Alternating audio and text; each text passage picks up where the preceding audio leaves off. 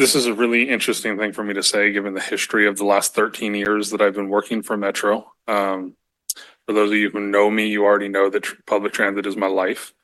Um, besides the paycheck that I require to function in our system, what I really get paid in is the satisfaction of knowing that I'm making a difference for those who need me. That goes for pretty much everyone else here too. That's why we do what we do. It's a really nice feeling to know that I have a CEO now that understands that, that we can stand behind and say everything he just said is correct. I'm not going to deny or have to say anything. There's no asterisk. It's true. When we talk about things for free fares, what pops into my mind immediately is those who need it the most. Yeah, maybe some people can afford to pay for it. That's always going to be the case. And I'm very happy for them to be in that situation, but it's not really for them. It's for those who cannot. I've spent the majority of my career operating the 35 and the 42 in areas that are not really conducive to walking. They're dangerous roads. The people who drive them drive dangerously, and there's a high volume of accidents. That's something that you don't get with our operators. You don't get a high volume of a- accidents. You get safe, reliable transportation. That's what we're trying to build. When we went fare free for the students, I cannot tell you how many times I'd gone to SLV High School and watched 100 kids walk down Highway 9 with no sidewalk. You will not see that today because they are on our bus. That impact was immediate. It removes the barrier. We should be doing that from one side of the county to the other. It should not even be in their mind, man, I have to walk down here in this sketchy area. No. 15 minutes from now, someone will come and pick you up and you will be safe.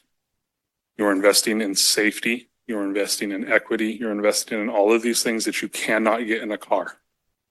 We talk about roads, they're important. We talk about the rail, it's important. What wears down a road? Use. About 40 people in here brought maybe 35 cars down Scotts Valley Drive this morning. We brought 70 in one. Thank you.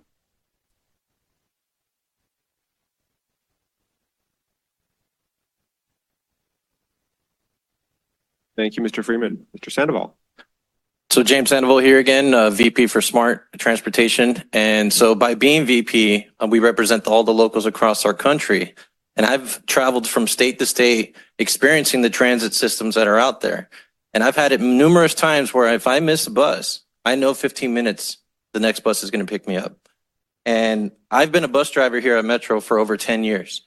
And I got this experience firsthand how we let our community down time and time after again for a long time, where if you miss one route, your whole day's ruined.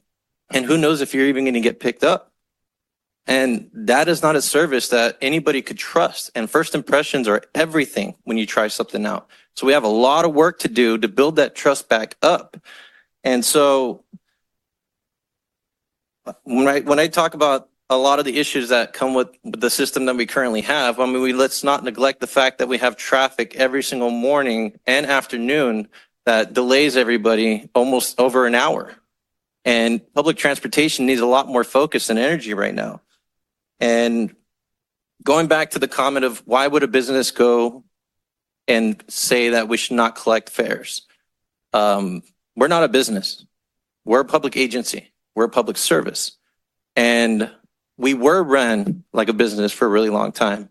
And that's the reason why we are where we're at today, because we've treated our system like a business. And our community has suffered for so long so long. And just one real quick comment about the free fares that we haven't really talked about today. It will prevent the conflict of fare. And operator assaults are at an all-time high across the country. And if we could even avoid one situation where a conflict led to a death of one of our operators, that's worth it to me.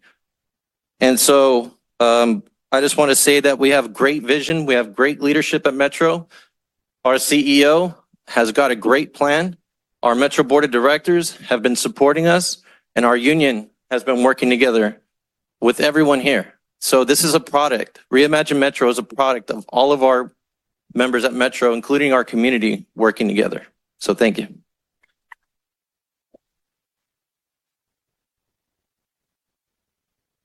Thank you, Mr. Sandoval. Hi, my name is Jessica. I live on the west side of Santa Cruz. Um, thank you, Chair and Commissioners. Thank you, Mr. Tree, for your presentation. I'm super excited to see this new program from